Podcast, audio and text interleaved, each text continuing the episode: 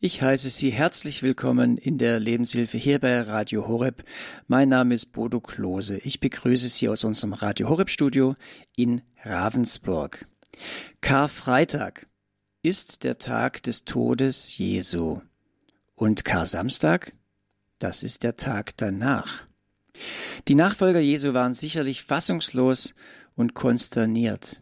Er hat seinen Tod zwar angekündigt, aber wirklich vorbereitet waren sie nicht. Der Kar-Samstag ist ein Tag der Trauer, des Kummers und der Klage, ein Tag der Stille und des Stillstands. Und er ist als Samstag wie besonders auch als Kar-Samstag ein Tag Mariens.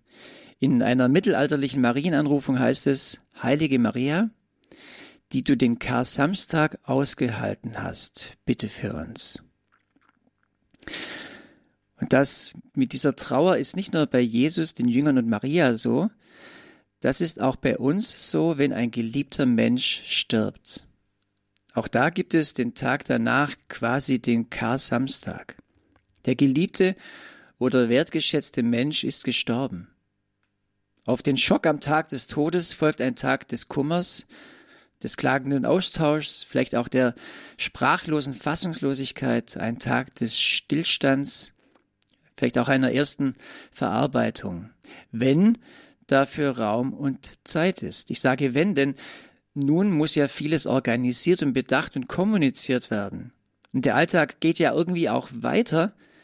Und da kann es passieren, dass man so beschäftigt und beansprucht ist, dass es eben kein Raum und keine Zeit mehr gibt, um der Trauer überhaupt Raum zu geben. Obwohl man diese für die Seele und für die Psyche so dringend bräuchte, sagen die beiden erfahrenen Trauerbegleiter Sabine und Wolfgang Holzschuh, die ich jetzt hier begrüßen darf. Grüß Gott, Sabine Holzschuh. Grüß Gott. Und Wolfgang Holzschuh, grüß Gott. Herzliches Grüß Gott, Herr Klose. Herzliches Grüß Gott, ja. Ich darf Sie kurz vorstellen. Sabine Holschuh hat den Fachhochschulabschluss in Sozialpädagogik mit Studienschwerpunkt Rehabilitation. Sie hat dann katholische Theologie studiert und promoviert in Pastoraltheologie an der Uni Regensburg und hat auch in der Krankenhausseelsorge mitgeholfen. Sie hat an dem Lehrstuhl für Pastoraltheologie dann auch in dem Projekt Trauerforschung und Trauerbegleitung mitgearbeitet. Seit 2000 ist sie freiberuflich tätig in der Erwachsenenbildung und in der Trauerbegleitung. Seit 2020 auch Dozentin an der Fachakademie für Heilpädagogik in Regensburg. Und Wolfgang Holtschuh hat Sozialwesen und Theologie studiert, zum Diplom, auch erst promovierter Doktor der Theologie, ja, genau, in Pastoraltheologie.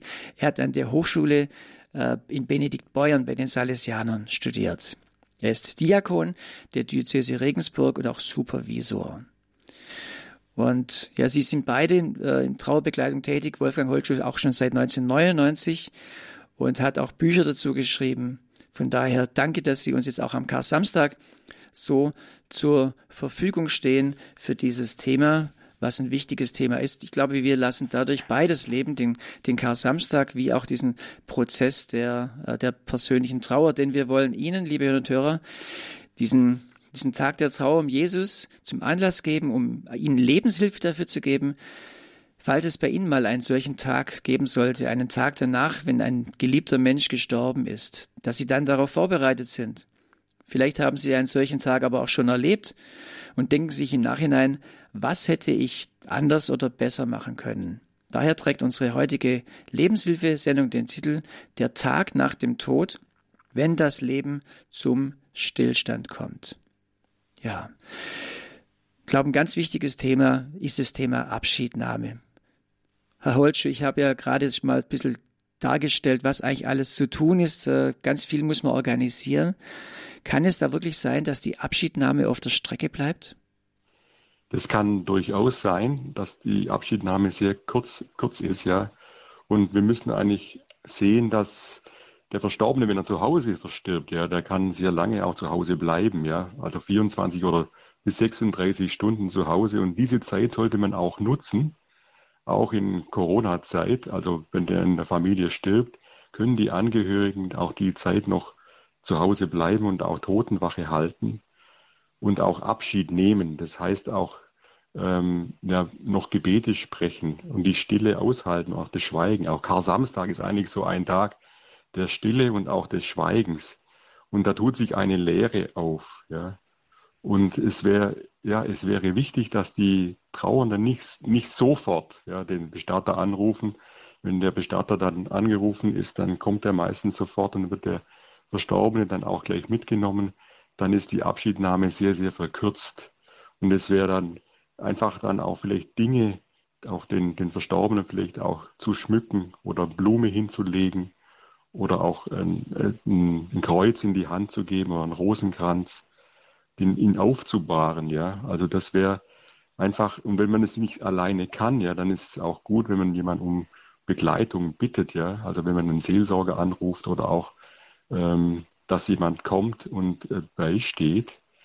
Ähm, Genau, also. Das ist ja schon mal ein ganz ein erster, ein erster wichtiger Tipp. Also, ich glaube, viele denken, das allererste, was ich machen muss, ist jemanden anzurufen, der mich organisatorisch begleitet. Das ist wichtig, aber wie Sie sagen, eben nicht das Erste, was man machen sollte, weil dann eben dieser ganze Orga-Prozess in, in Gang tritt. Genau, also das ist so, das erste Bild der Trauer ist der Tote selber. Ja? Und oft fehlt ja auch das Bild. Also wenn jemand plötzlich verunglückt, beispielsweise bei einem Motorradunfall, Verkehrsunfall, dann, äh, wenn dann nicht noch ein Bild, also eine Abschiednahme stattfindet, dann ist es schwierig, wirklich Abschied zu nehmen, weil ähm, der Mensch ist ja lebendig aus dem Haus gegangen und man hat, gar, man hat nicht das Bild im Kopf, dass er jetzt verstorben sein könnte. Also das Begreifen des Todes hat auch etwas mit den Sinnen zu tun, ja, etwas zu, ihn zu sehen, dass er auch wirklich tot ist, ja, vielleicht auch zu berühren, ja, dass er kalt ist. Von einem Toten kann man besser Abschied nehmen als von einem Lebenden. Und deswegen ist es wichtig, dass da auch noch einmal eine Abschiednahme stattfindet, ja, weil ähm, die Realität leitet den Trauerprozess, ja. Und wenn die Realität ausgeblendet wird, also wenn da keine Erfahrung da ist, dass der Verstorbene wirklich auch sinnlich tot ist, dann versucht die Fantasie, die Lücke zu schließen. Dann kommt die Fantasie, er ist vielleicht gar nicht äh, verunglückt oder er, er ist vielleicht weggefahren oder er ist vom, äh, genau, man hat ihn verwechselt im Krankenhaus. Es kann dann so weit gehen, dass die, die Angehörigen so verunsichert sind, dass es dann später so der Wunsch auftaucht, man muss das Grab nochmal öffnen, damit ich Sicherheit bekomme, dass der wirklich auch dort, dort begraben ist. Ja. Also der erste Tag in der Trauer ist für die Abschiednahme wichtig, dass, dass wir realisieren, dass der Tod ähm, eingetreten ist. Ja? Also von einem Toten kann ich besser Abschied nehmen als von einem Lebenden, ja? wenn ich erfahre, der ist wirklich kalt. Und da brauche ich natürlich auch eine Gemeinschaft oder auch jemand, der mir beisteht und der das ist meistens auch die Familie. Dass alle, alle, die in der Familie sind, haben ein Recht auf den Abschied. Auch, auch die Kinder. Ja. Mhm. Den Kindern sollte man das nicht vorenthalten, auch vom Großvater nochmal ähm, den wenigstens auch zu sehen. Es geht auch jetzt unter Hygienevorschriften geht es auch, ja. Also man kann da auch in Abstand kann man da Abschied nehmen, zumindest zu Gesichtsweise.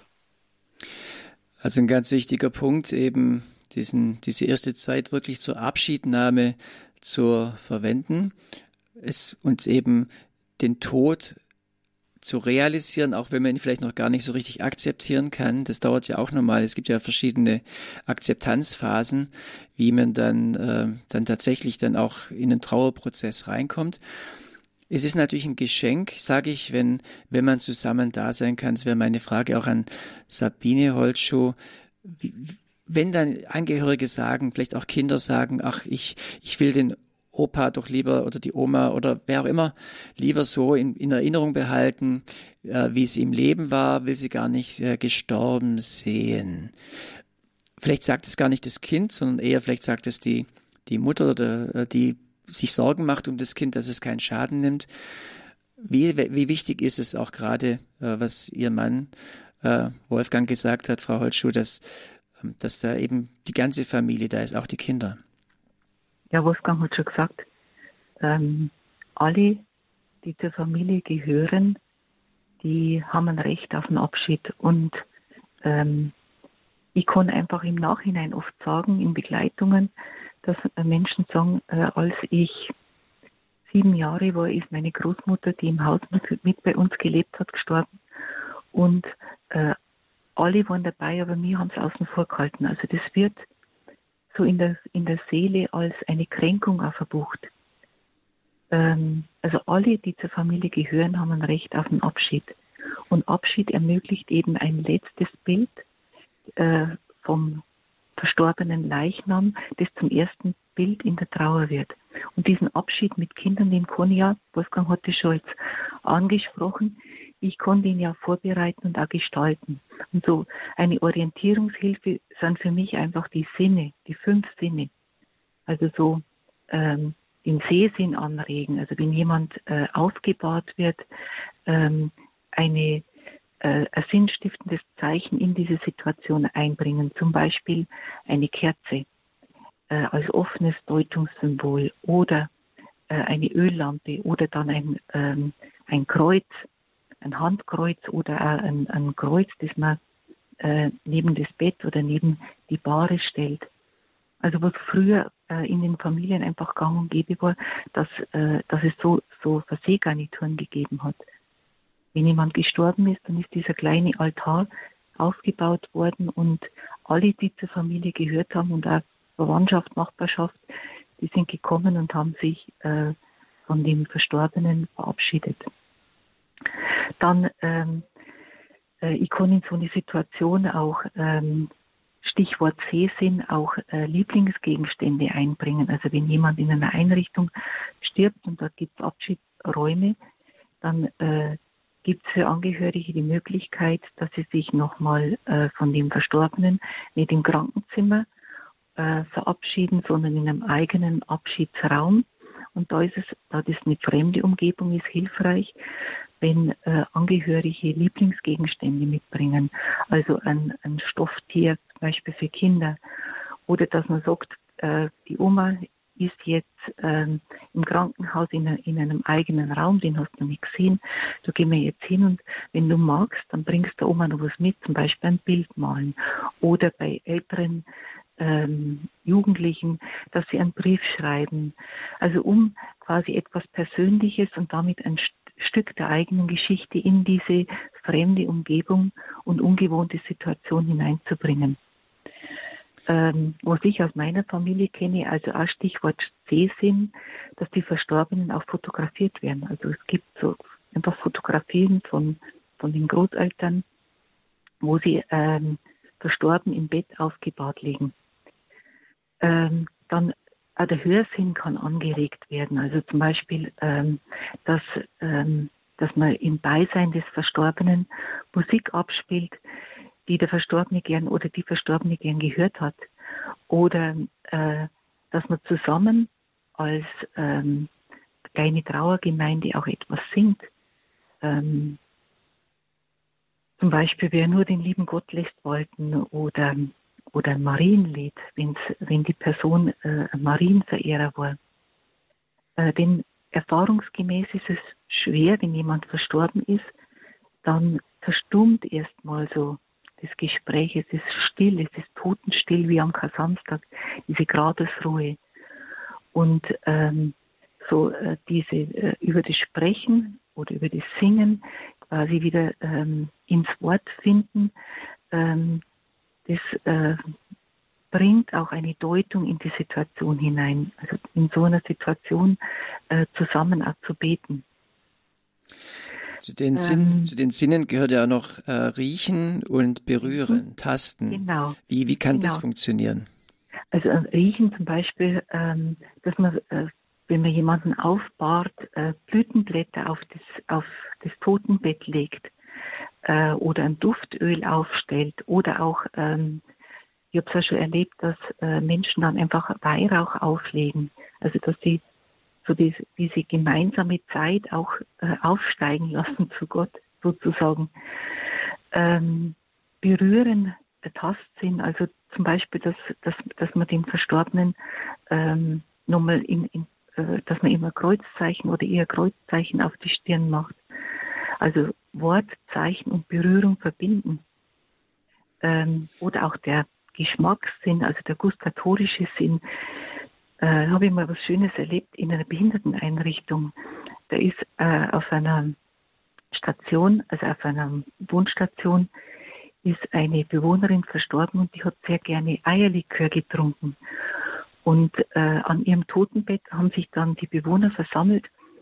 Äh, es ist ein Tablett gereicht worden, da waren lauter Stamperl mit Eierlikör und sie haben auf die Verstorbene angestoßen. Also sozusagen ähm, ein Prost auf den Geburtstag im Himmel. Also wenn Kinder, mhm. das war Ihre Ausgangsfrage, mit, mit dabei sind, dann kann man diese Situation auf den verschiedenen Sinnesebenen auch gestalten. Ja, danke auch für diese hilfreichen Tipps, die man sich plastisch vorstellen kann. Aber es ist ja, man muss ja eine Hürde überwinden.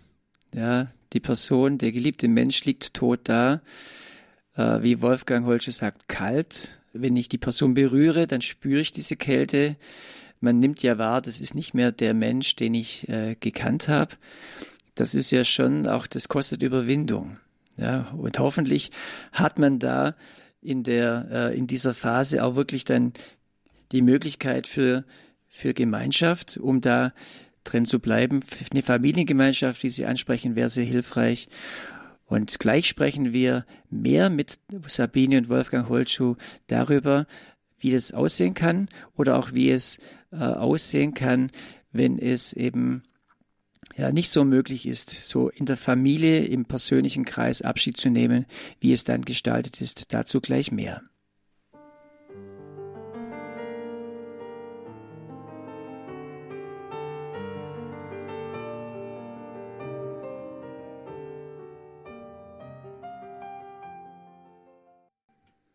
Sie hören die Lebenshilfe bei Radio Horeb Leben mit Gott. Heute beschäftigen wir uns mit dem Tag nach dem Tod, wenn das Leben zum Stillstand kommt. Meine Gäste in der Sendung sind die beiden Trauerbegleiter Dr. Sabine und Dr. Wolfgang Holzschuh. Sie sind verheiratet, leben in der Nähe von Regensburg und äh, sind uns jetzt eben ja, stehen uns Rede und Antwort zu diesem Thema. wir haben ja schon ein bisschen angefangen und ja, Sie haben beschrieben, wie wertvoll es ist, wenn man eben auch gerade den ersten Tag, diese erste Zeit noch gar nicht so ins, äh, ins Wirtschaften oder ins Organisieren kommt, sondern eben wirklich dieser Trauer auch Raum lässt, Abschied, Name ermöglicht. Herr Holtschuh, wenn jetzt ein plötzlicher Tod stattfindet, Sie haben vorhin gesagt, es gibt einen Motorradunfall, die Person liegt ja dann eher im Krankenhaus, ähm, ist ein Riesenunterschied, als wenn die Person dann langsam äh, gestorben ist, war vielleicht krank oder sowas. Ähm, dann ist es, denke ich mal, viel natürlicher, vor allem auch wenn die Person zu Hause sterben konnte, dass man dann auch das zu Hause äh, ist. Aber jetzt, was ist, wenn die Person plötzlich stirbt? Also wenn die Person plötzlich stirbt, ist dann natürlich der Schock viel größer. Ja? Also die, die Schockreaktion ist dann so, dass Stresshormone ausgestoßen werden in unserem Körper und die Wahrnehmung wird gesenkt. Ja? Also wir nehmen dann nicht mehr so intensiv wahr auf der Beziehungsebene sehr wohl, aber kognitiv müssen wir immer wieder auch, ja, verlieren wir öfter den Faden. Ja? Also wir stehen unter Schock und äh, haben Probleme, uns dann auch äh, zu orientieren. Ja? Also wenn jemand plötzlich stirbt, ja, dann ist es, erlebt der Körper einen Ausnahmezustand. Ja?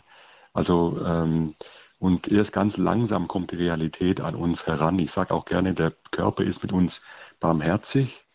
Ähm, wenn wir das alles auf einmal verarbeiten müssen, das wird uns umhauen. Und so, so kommt es ganz, ganz äh, schrittweise an uns heran. Ja? Und da ist der Schock hat auch da einen, einen, einen, einen Zweck. Ja? Und die Abschiednahme ist deswegen wichtig, weil wir es sonst nicht realisieren. Ja? Also wenn jemand plötzlich gestorben ist, dann ist die Abschiednahme besonders wichtig. Ja? Also man, wenn jemand verstorben ist im Krankenhaus, plötzlich, dann kann man ihn auch noch zu, nach Hause überführen. Ja? Das wissen sehr viele nicht. Ja? Und das ist auch wichtig, dann kann man auch zu Hause noch den, den Abschied äh, machen. Da kann man da aufbahren und äh, die Familie dann sich auch nochmal ähm, versammeln. Wenn jemand krank gewesen ist, ja, dann kann man den Abschied besser gestalten. Ja? Dann kann man sich auch innerlich mehr vorbereiten. Man spricht da von antizipatorischer Trauer. Das heißt, die Angehörigen machen schon viel Trauerweg, Trauerarbeit, auf, äh, während sie auch pflegen. Ja? Also sie sehen ja, wie jemand leidet und wie jemand langsam aus dem Leben herausgeht. Das ist dann auch schon Trauer. Und sie bereiten sich dann dadurch auch ein Stück weit vor und sie können den Abschied dann auch gestalten. Zumindest haben sie die Möglichkeit. Ja? Wenn jemand plötzlich verstirbt, hat man diese Möglichkeit nicht und man erlebt es als improvisorischen Fall. Ja? Also man muss ganz schnell reagieren und auch improvisieren. Man wird richtig überfallen, wenn, das, wenn es plötzlich passiert. Ja? Und das ist auch bei Suiziden so oder plötzlicher Unfall oder Herztod oder eben ja, Hirnschlag, je nachdem, äh, wenn es eben plötzlich wie aus heiterem Himmel, wie ein Blitz aus heiterem Himmel passiert. Ja, und jede Todesart, wie Sie gerade beschrieben haben, ist natürlich unterschiedlich. Dann wird nach Schuld gefragt, dann kommen da solche Prozesse auf, ein Verkehrsunfall, wer war jetzt da schuld, hätten wir das anders machen können. Es kommen solche Fragen wie, was waren meine letzten Worte, unser letztes Gespräch, die natürlich auch nachhängen, hoffentlich nicht im Streit auseinandergegangen. Hm. Das ist etwas, was einen beschäftigt. Wenn ein Suizid tatsächlich passiert sein sollte, macht es ja eine ganz eigene Dynamik auf. Wie kann das sein? Wie, wie, hätten wir es merken müssen. All diese, diese Dinge, die da sind. Aber es ist eben, gemeinsam ist in Situationen, es ist plötzlich. Es wird auch gar nicht so leicht sein, alle Angehörigen ganz schnell herzukriegen. Das ist oft auch eine Schwierigkeit in so einem Moment, ja. Also bei dem plötzlichen Tod ist halt was wirklich, was ich oft höre von den Angehörigen ist, sie konnten sich nicht mehr verabschieden. Ja. Sie konnten nicht mal noch mal was sagen, leb wohl oder sich noch etwas sagen, dass sie sich gegenseitig äh, mögen. Ja, dass dieser fehlende Abschied, ja, das ist etwas, was, was sehr lange auch schmerzt. Ja. Das kann man dann nicht mehr so sagen. Ja. Vielleicht innerlich im Gebet, ja, weil der, der Raum zu den Verstorbenen bleibt ja offen. Als gläubige Menschen glauben wir ja, dass der Raum zu diesen Verstorbenen offen bleibt, dass sie in eine andere Welt gehen und diese Welt ist ja auch vernetzt mit unserer Welt das feiern wir. Das ist, der Kar-Samstag ist ja dieser Geheimnistag. Ja. Da, da, ist ja, da passiert ja auch ganz viel. Wir denken daran, dass Jesus hinabsteigt in, in, die, in die Hölle und also in die Unterwelt sozusagen und dort die Menschen erlöst. Also es ist ein Zeit, zeitübergreifendes Geschehen. Ja. Und, und da alle Menschen herausführt. Ja. Das, das glauben wir ja. Und dann ist auch wichtig, denke ich, dass eben das eine Gesprächsmöglichkeit oder eine Möglichkeit, äh, vielleicht auch durch eine seelsorgliche Begleitung gegeben ist, sprich's aus, schreib's auf, was hättest du gerne noch gesagt, dass das dem noch Raum gibt. Herr Holschuh, jetzt haben wir in zur Zeit eben aber auch Situationen, wo es Menschen trifft, die können sich dann trotzdem nicht mehr verabschieden. Wenn jemand eben äh, an Corona stirbt, ja, er ist hoch ansteckend. Ja. Da ist es nicht mehr möglich, eben sich persönlich, es war gar nicht möglich, die Person im Krankenhaus zu besuchen, auf Intensiv- oder auf Normalstation, wo immer. Es war gar nicht mhm. möglich und jetzt ist die Person gestorben und man darf mhm. immer noch nicht zu ihr. Also die, die Nachfrage ist sehr gering. Ich habe jetzt auch noch mit einem Bestatter telefoniert, jetzt im Vorfeld. Und äh, der sagt, also es ist Abschiednahme, gibt es auch in Corona-Zeiten. Ja, der hat auch einen Abschiedsraum der wird auch aufgebahrt, aber alles unter den geltenden Hygienemaßnahmen, auch mit Maske. Aber auch, nur eine bestimmte Personenzahl, die dann in dem Raum sich aufhalten darf. Und auch die Pathologen sagen ja, also ein toter Corona, also jemand, der an Corona gestorben ist, ja, der ist in, an sich nicht mehr infektiös, weil, weil er hat ja, ist eine Tröpfcheninfektion, ja. Und man kann da zumindest hinter einer Glasscheibe oder man kann, man kann ihn auch betrachten, man kann ihn zumindest mal noch sehen, ja. Also das, das denke ich ist möglich, aber die Nachfrage ist einfach sehr gering, hat mir der Bestatter auch gesagt, einfach weil die Angst auch sehr groß ist, ja.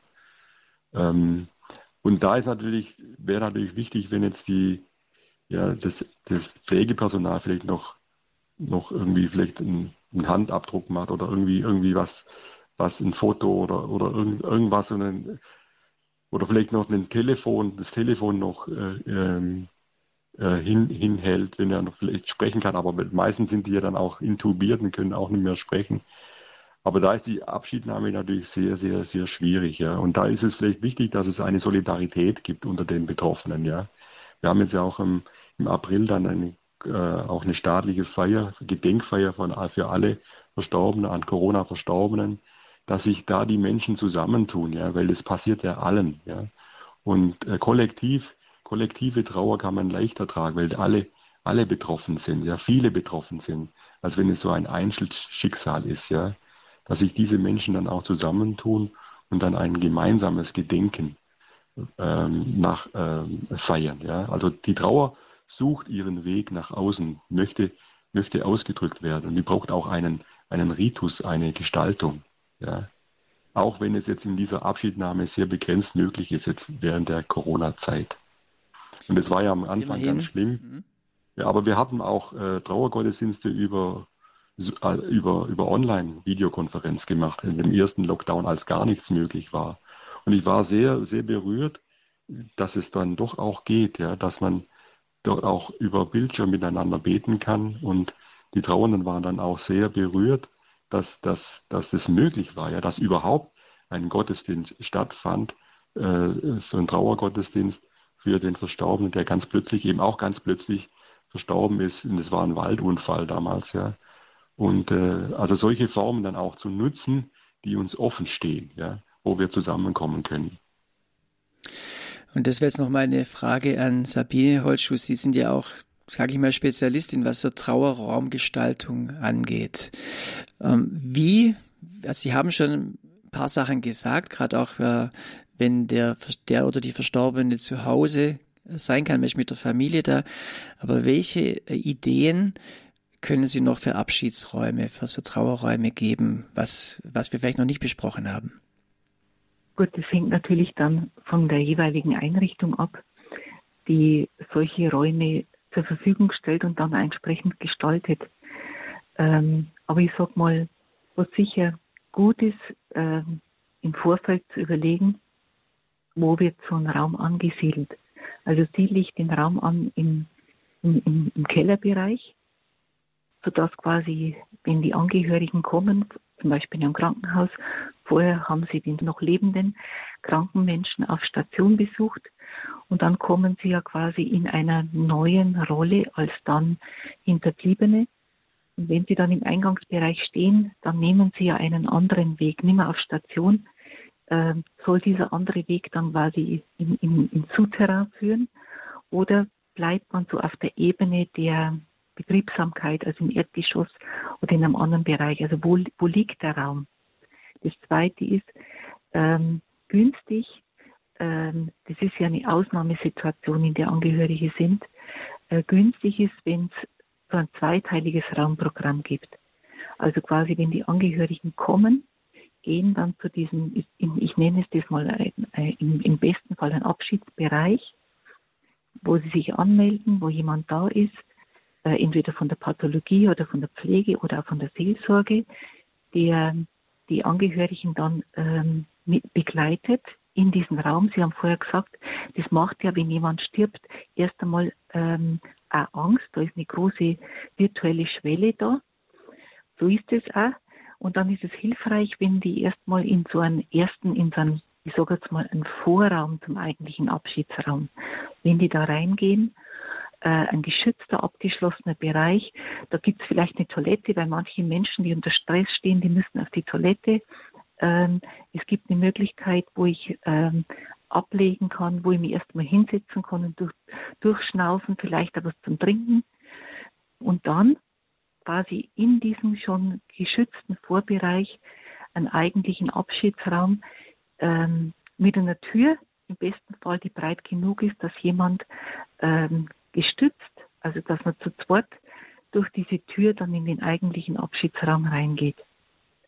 Äh, erfahrungsgemäß ist es so, dass Angehörige, die so ein Angebot wahrnehmen, die gehen nicht direkt hin zum Verstorbenen, äh, sondern die nähern sich langsam. Die schauen erstmal von der Weiten hin, ähm, wie der oder die äh, Aufgebahrte ähm, ausschaut und dann ähm, konstituieren sich ja nochmal die Beziehungen. Also zum Beispiel die Tochter, die geht äh, mit der Mutter langsam zum verstorbenen Vater bzw. Ehemann hin und der Schwiegersohn, der wartet erstmal noch. Und ähm, also so ein, ein Zug, ein, ein, Zug, der die Beziehungen abbildet, ähm, der wird da sichtbar. Und dann ähm, nähern die sich in der Regel langsam, gehen hin, schauen erstmal, äh, haben vielleicht auch was Persönliches mit dabei, um so diese fremde Umgebung ähm, ähm, mit der eigenen Geschichte ein bisschen in Verbindung zu bringen. Ähm, und dann tut sich normalerweise, also bis dahin ist eine Begleitung immer ganz gut. Vielleicht, dass jemand noch mit dabei ist, der sagt, Sie haben jetzt die Möglichkeit, dass einfach da bleiben und sich Zeit nehmen für Ihren äh, Verstorbenen oder für Ihre Verstorbene. Und in der Regel ist es aber so, dass äh, die Angehörigen dann auch allein sein wollen. Denn wenn die da sind beim Verstorbenen, dann tut sich ein Erinnerungsraum auf. Dann kommen ähm, Geschichten, ist, äh, Gefühle brechen auf. Und ähm, wenn das ist, wenn sich das ereignet, dann ähm, haben eigentlich, ich sage jetzt mal, fremde Personen oder außenstehende Personen keinen Platz. Also dort zu respektieren, dass Menschen da ähm, alleine sein wollen unter sich. Auch noch ein wichtiger Punkt. Ähm, ja, also dieser Moment, wo dann auch der Trauerbegleiter merkt, äh, es ist gut, vielleicht eine, eine Hilfestellung zu geben, aber dann die Person und die Personen sich und der Situation auch überlassen zu können, das nochmal nach, nachzuprüfen. Ähm, das kann in der äh, vielleicht auch durch das, äh, je nachdem, wo, wie Sie sagen, welche Einrichtung das dann ist, äh, vielleicht auch schon im Bestattungsunternehmen. Da habe ich auch gute Erfahrungen gemacht, wie die einen da begleiten, äh, die hilfreiche Worte geben, aber auch nicht zu viele, sondern eher auch die Stille äh, Raum geben. Also das hängt natürlich auch davon ab, wie das jeder kann.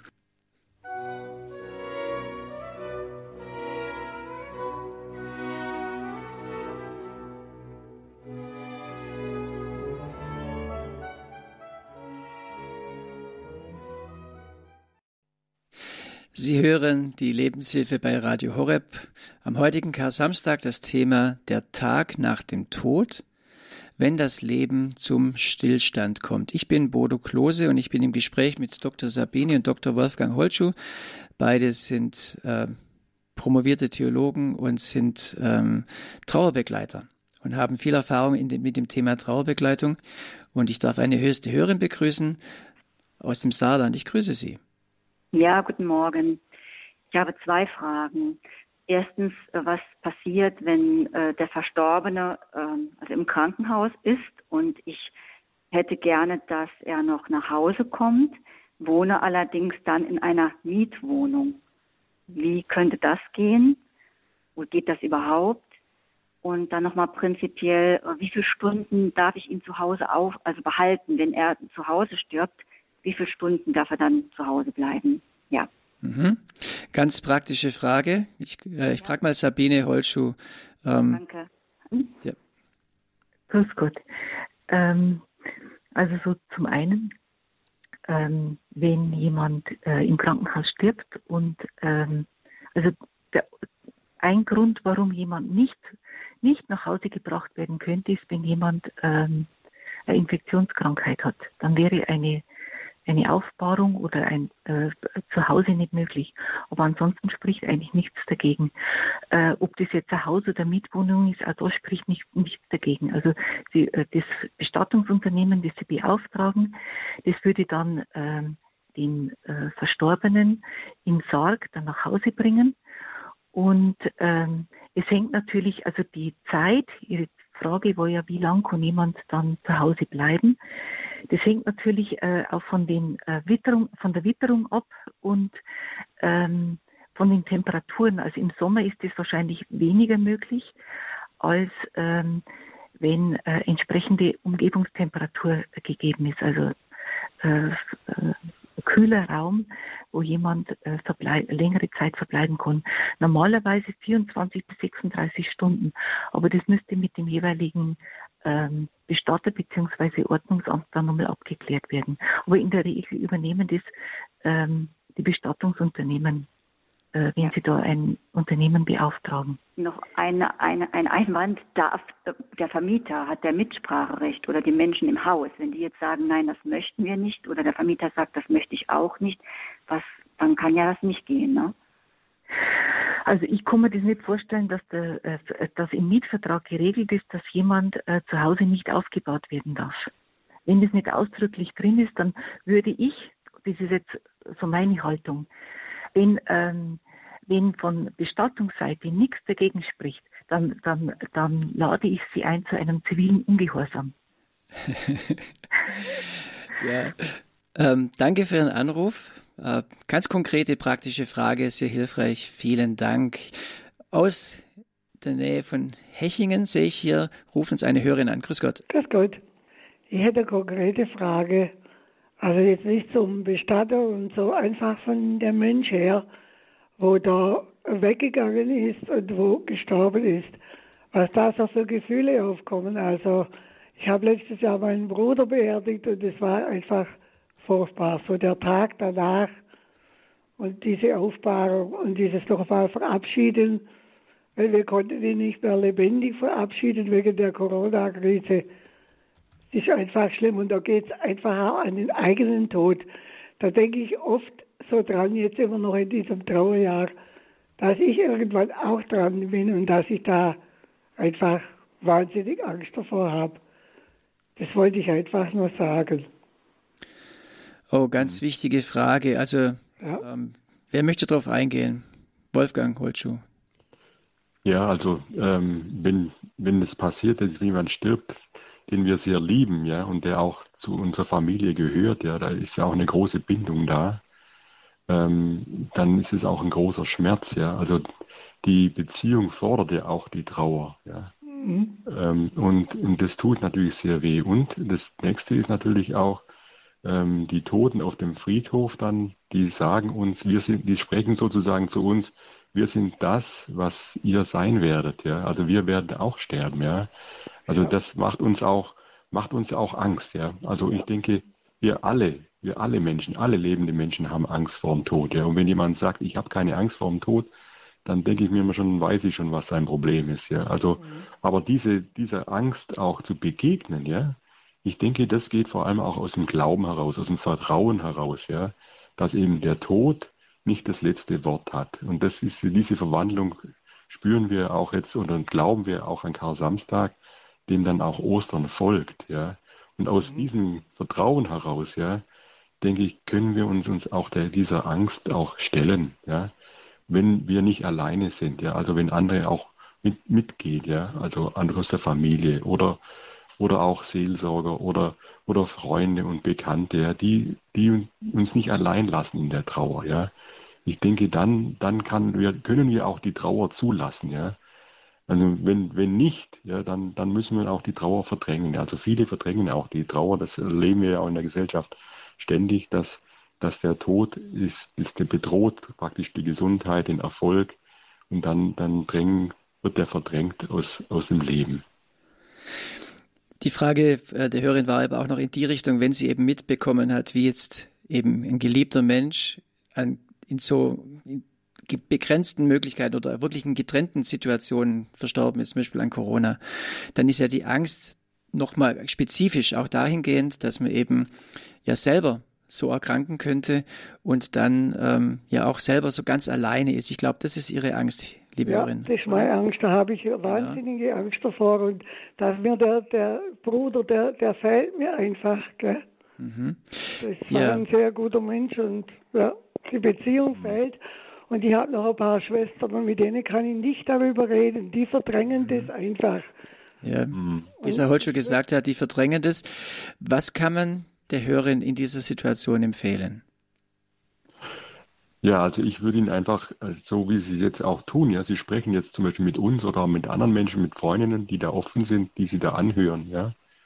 Und dann auch äh, vielleicht auch eine Begleitung, eine Trauerbegleitung oder eine Trauergruppe oder auch zum einem Seelsorger oder Seelsorgerin Ihres Vertrauens, dass Sie einfach sprechen, ja, dass Sie die Trauer ausdrücken können, ja. Oder vielleicht schreiben Sie auch nochmal einfach einen Brief an Ihren verstorbenen Bruder. Ja, oder führen Sie ein ein Tagebuch der Trauer, dass sie es einfach schriftlich fixieren, ja.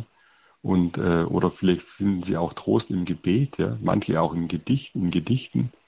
Aber bleiben Sie nicht alleine, ja. Gehen Sie, gehen Sie nach außen, ja. Reden Sie davon. Das wäre so, so mein, mein, meine Intuition für Sie, ja. Mhm. Eine gute Lösung, ja, weil ich auch viel alleine bin, gell? Mhm. Danke für Ihren Anruf und alles Gute für Sie und ich hoffe, wir konnten Ihnen die Angst ein bisschen nehmen. Ähm, mhm. ja, ja, aber klar, Sie sind da, ich, die Angst ist sehr verständlich. Ja, alles Gute für Sie. Ich bedanke mich bei Ihnen. Ade. Danke auch Ihnen. Ade. Ade.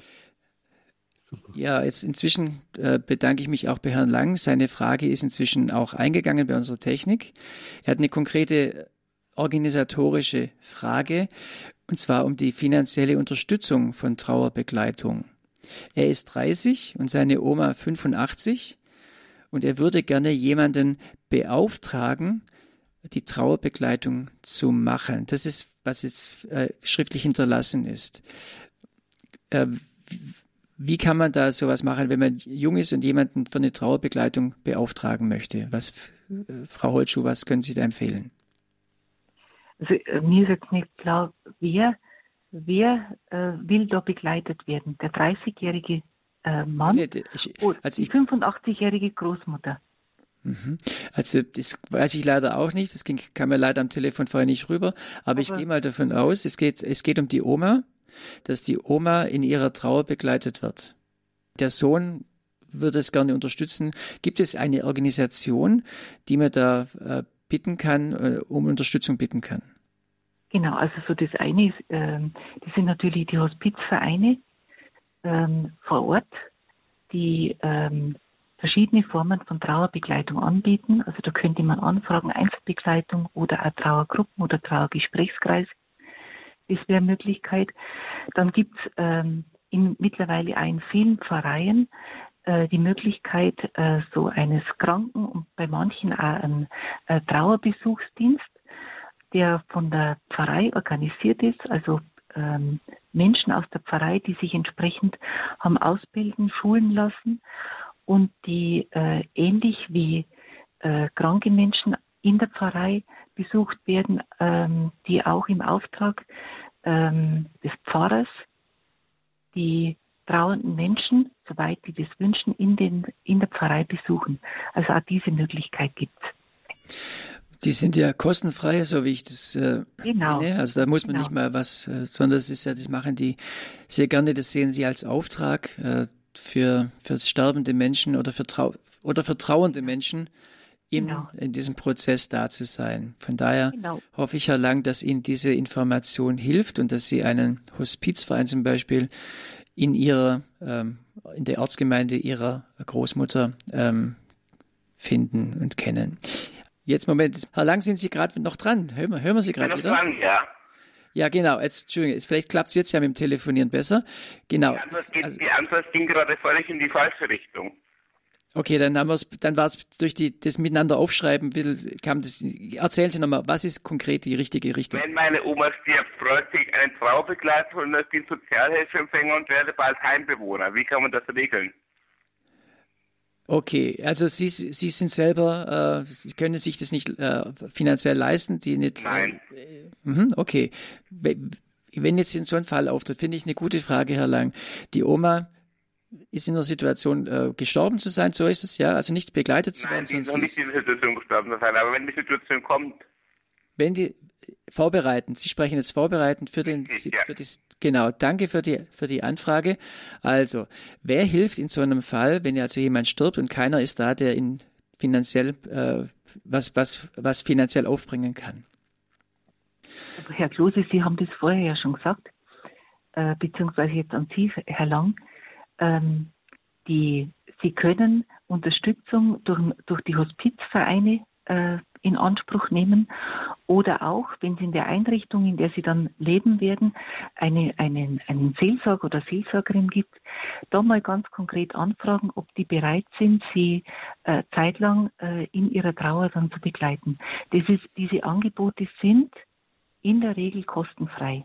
Da kommen. Jetzt geht es eine, konkret noch um seine Frage geht in Richtung der finanziellen Unterstützung. Also zum Beispiel ganz, ganz konkret, wer zahlt, äh, wer kann die Beerdigung äh, oder die Bestattung bezahlen? Gibt es da Hilfe und gibt es da Organisationen, die einen da unterstützen? Wolfgang Holzschuh, bitte. Ja, es gibt ja auch Sozialbestattungen, ja. Da springt ja auch der Staat dann ein, wenn kein Geld, Geld da ist, dann ist es, dann übernimmt es der Staat, ja. Das ist äh, kein, kein Problem, ja. Also in manchen in manchen äh, Diözesen gibt es ja auch so eine Kooperation zwischen Staat und Kirche, die teilen sich auch an die Kosten, dass auch eine Erdbestattung zum Teil auch äh, möglich ist. Ja? Ähm, also da, das, das ist, das wird dann geregelt. Ja? Also in unserem Land, da wird niemand verscharrt. Das kriegt jeder eine anständige Beerdigung. Ja? Und Herr Lang, ich danke Ihnen aber für den Anruf, weil das eben auch wirklich äh, vorbereitend äh, ist. Sie denken jetzt schon für diese Situation nach. Das finde ich bemerkenswert. Vielen Dank für den Anruf. Alles Gute für Sie und für Ihren Weg, auch den Sie da persönlich gehen. Aus Bergheim ruft uns Frau Göppel an. Ich grüße Sie, Frau Göppel. Grüß Gott, Herr Klose und grüß Gott, äh, Familie äh, Holzschuh. Hol Holzschuh halt. Ja. Holzschuh, Entschuldigung. Wieder Schuh aus Holz. Ganz wichtig, wir dürfen unsere Toten zu Hause behalten. Ich hatte das Glück, durch meine Hospizgruppe das zu wissen. Ja. Als mein Mann am 1. Mai vor zwölf Jahren von einer Minute zur anderen verstarb, konnte ich, trotz totalem Schock, entscheiden, er bleibt zu Hause. Vorher im Gespräch ging mir auf, dass wir ja auch einen Karsamstag hatten, denn der 1. Mai war ein Freitag. Wir haben nur das Sofa, auf dem er schon jahrelang gelegen hatte, aus dem kleinen Zimmer entfernt und genau an der Stelle wurde der Sarg auf zwei Stühlen aufgebahrt und Blumen daneben gestellt. Am Sonntag kamen alle vier Kinder, damals sieben Enkel und drei Schwiegerkinder. Wir konnten zusammen beten und singen. Im Fernsehen lief die Heiligsprechung von Adolf Kolping und es kam mir vor, als wären wir im Petersdom. Alle Enkel nahmen das Ganze total natürlich auf. Sie sangen Lieder und malten Bilder, die wir alle in den Sarg legten. Wenn man in der Situation von schön sprechen kann, dann muss ich sagen, es war ein wunderschöner Abschied und ich wollte mir gar nicht vorstellen, wie das Ganze in einer Leichenhalle gewesen wäre. Also es ist mir nachher einfach äh, so eingefallen, das ist ein Wahnsinn, wenn man das nicht weiß.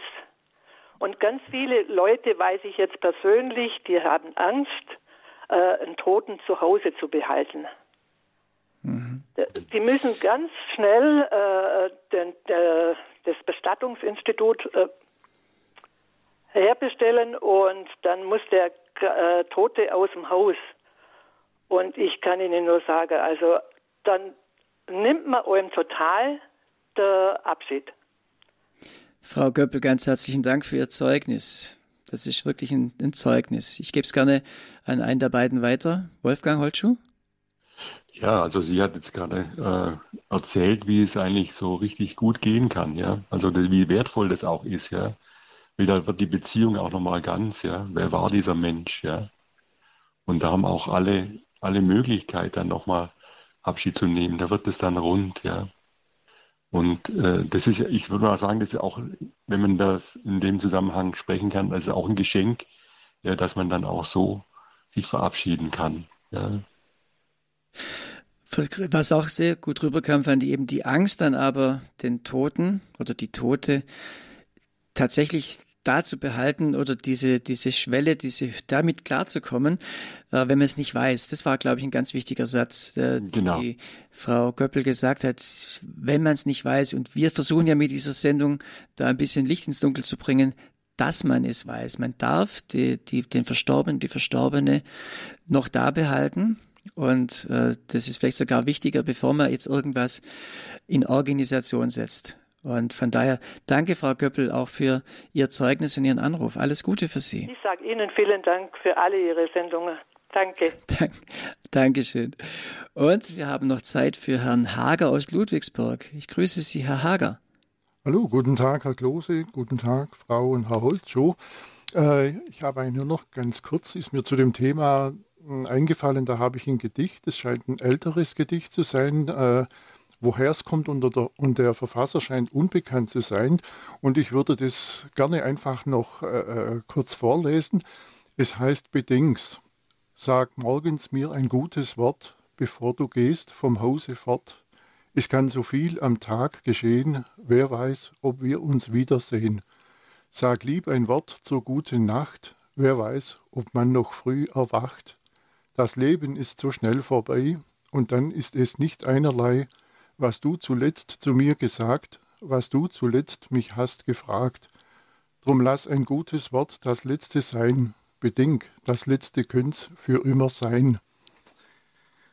Und ja, das war's und ich Herr Hager, ja, darf ich, darf ich da kurz nachfragen? Das ist eine persönliche Frage, aber Sie können auch einfach nichts dazu sagen. Aber haben Sie das selber schon mal erlebt, äh, dass Sie, äh, wo jemand gestorben ist, äh, tatsächlich das hatten, mhm. dass Sie ein Wort noch bedacht ausgesprochen haben oder eventuell auch eben das nicht bewusst ausgesprochen hatten? Hatten Sie da schon mal eine Erfahrung?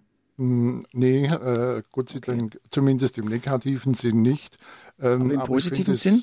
ähm, im positiven Sinn eigentlich auch nicht so die Situation. Mm, aber äh, ich möchte noch sagen, äh, das Zeugnis vorher von der Frau Göppel finde ich wunderschön und äh, beeindruckend. Und ich weiß von einer sehr, sehr guten Bekannten, die hat ihren Mann auch noch zu Hause und es war auch für sie wunderbar. Und, und ich finde es so wichtig, dass man einfach noch Abschied nehmen kann, sofern es natürlich möglich ist, vom Toten, es ist, glaube ich, einfach so wichtig äh, äh, für, für den Partner, die Partnerin äh, und für die Familie. Also ich finde es ganz toll. Herr Hager, ganz herzlichen Dank für den Anruf, auch für ja, Ihr Zeugnis und das schöne Gedicht. Sehr wertvoll. Danke sehr. Und äh, ja, also es, das letzte Wort, das man zu einer Person sagt, das kann ein Impuls sein, denke ich, den wir aus der Sendung mitnehmen. Äh, wie verabschiede ich mich von jemandem, wenn ich weiß, er stirbt oder er weiß, ich weiß es halt nicht, das kann ja auch ganz plötzlich passieren, was waren meine letzten Worte? Hoffentlich waren die ähm, gute, liebevolle Worte. Und wenn nicht, dann braucht es natürlich dann auch, dass man Raum hat, um das aufzufangen. Der Raum des Abschieds, um den ging es ja uns heute ja besonders, der, bei, bei dem Tag danach, wenn das Leben zum Stillstand kommt, ist ein Raum des Abschieds von der Person, die gestorben ist, aber auch des Miteinanders, wie gehen wir damit um, ist es möglich, das auch gemeinsam zu begleiten. Und ich darf ja Sie beide nochmal um vielleicht ein kurzes Abschlusswort bitten. Was ist Ihnen jetzt noch wichtig zum Ende der Sendung? Sabine Holtschuh und Wolfgang Holtschuh. Wer möchte beginnen? Dann beginnt doch die ähm, Sabine, bitte. Ich möchte ähm, zwei kurze Gedanken. So das eine ist, ähm, auf die Klage, da passt kein Trostplästerchen drauf. Also an alle, die Menschen in so einer Situation begleiten. Ähm, denn die Seele oder die Klage, ähm, die braucht Zeit. Man muss der Seele Zeit zugestehen, dass sie alles auskotzen kann. Das ist das eine. Also die Ohnmacht, die duldet keine Ratschläge. Die Ohnmacht duldet nur sich selber. Das ist einfach immer im im Blick zu haben, wenn sie mit Menschen zu tun haben, die, ähm, die hinterblieben sind. Ja, ich würde zum Schluss gerne noch, jetzt, wir gehen ja auf Ostern zu, ja, morgen ist Ostern und das Lieblingsevangelium ist für mich immer der Ostermontag. Und da ist einfach die Erfahrung, dass der Auferstandene, er ist da. Und das Letzte ist, was die zwei Jünger ja dem Jesus sagen, dem Auferstandenen sagen, Herr, bleibe bleibe bei uns. Ja. Und dazu habe ich ein, ein Gebet geschrieben und das möchte ich gerne noch allen vorlesen. Herr, bleibe, denn es will Abend werden und der Tag hat sich geneigt. Herr, bleibe bei mir und allen, die mir lieb. Bei den Menschen, die dich suchen und brauchen. Bei allen Menschen, die dir vertrauen. Jetzt am Abend dann, wenn die Sonne untergeht und das Dunkel sich breit macht, an einem Abend, wenn die Kräfte schwinden und Krankheit plagt, an einem Abend, wenn Einsamkeit und Traurigkeit Gesellschaft leisten, an einem Abend, wenn du rufst, über die Schwelle zu gehen, heim zu dir. Herr, bleibe bei mir. Mit der Zusage deiner Liebe mit deiner Kraft und Gnade, mit deinem Trost und Segen. Herr, du bist da, in der Nacht der Not und Bedrängnis, in der Nacht der Verzweiflung und Angst, in der Nacht der Verlassenheit und Schmerzen, ja in der Nacht des Abschieds, sagt ein Funke des Vertrauens, der Hoffnung und der Liebe in einem Winkel meines Herzens. Ein Gebet zum Abschluss, ja, wie das, das einem sehr hilfreich sein kann. Ich werde es so machen, ich nehme dieses Gebet von Dr. Wolfgang Holschuh jetzt am Ende der Sendung. Ich stelle das auch noch äh, ins, ins Netz, äh, wenn mit Ihrer Erlaubnis, Herr Holschuh. Das stelle ich unserem Hörerservice zur Verfügung. Ähm, beim Hörerservice können Sie auch gerne noch äh, Infos zu den Büchern äh, von Dr. Sabine und Dr. Wolfgang Holtschuh äh, fragen. Also geht es viel um Trauer. Äh, auch äh, von Sabine Holtschuh das Buch eben Raum und Trauer, eine praktisch-theologische Untersuchung zu Abschiedsräumen, war viel das Thema, wie kann so ein Abschied gestaltet werden hier in der Sendung. Wenden Sie sich bitte an unseren Hörerservice, der hat diese Information für Sie unter der Telefonnummer 08328 921 110 null. Wobei ich sagen muss, natürlich, der Hörerservice ist erst wieder ab Dienstag äh, für Sie da. Jetzt ist äh, der natürlich in den Osterfeiertagen. Aber wir wollten trotzdem diese Sendung live für Sie machen. Also dann nächste Woche ab Dienstag den Hörerservice anrufen 08328 921 110. Wenn Sie über Internet verfügen, können Sie auch auf den Programmpunkt gehen ähm, dieser Sendung und äh, die Information dann direkt abrufen über den i-Button, den Informationsbutton. Ja, Herr Holschuh? Ja, besuchen Sie gerne unsere Homepage, die heißt Trauergeschichten. Trauergeschichten.de. Wir machen Aus- und Fortbildungen für Trauerbegleiter, die alle Interessierten und auch für Betroffene selber, den, wenn Sie ein Trauerseminar machen wollen oder Begegnungstag. Herzliche Einladung an Sie. Wir begleiten Sie ein Stück weit. Auch diese Adresse trauergeschichten.de ist nochmal beim Hörerservice für Sie abfragbar. Ja, ich bedanke mich ganz herzlich bei Ihnen, Sabine Holtschuh und Wolfgang Holtschuh. Herzlichen Dank für unsere Zeit hier und auch für Ihre wertvollen Tipps, die Sie uns gegeben haben. Ja, lassen Sie uns nochmal kurz Ihre Stimme hören. Danke, Sabine Holtschuh. Herzlichen Dank und ich wünsche Ihnen ein gesegnetes Osterfest. Danke auch an Wolfgang Holtschuh. Danke sehr für dieses gute Gespräch, für die Moderation. Ich wünsche Ihnen allen einen guten Weg auf Ostern. Ist nicht mehr lange. Ich glaube, es war eine gute Vorbereitung auch auf die Osternacht, auf die Auferstehungs-, Auferweckungsfeier, je nachdem, wie man es übersetzt. Und äh, freuen uns auf Ostern. Aber eben auch danke für Ihre hilfreichen Tipps, die Sie uns gegeben haben für den Tag danach, wenn es auch in unserem eigenen Leben dazu kommt. Und ich hoffe, dass für Sie da wirklich hilfreiche Anregungen dabei waren. Das war die Lebenshilfe mit Bodo Klose. Bleiben Sie gesund, zuversichtlich und hoffnungsvoll.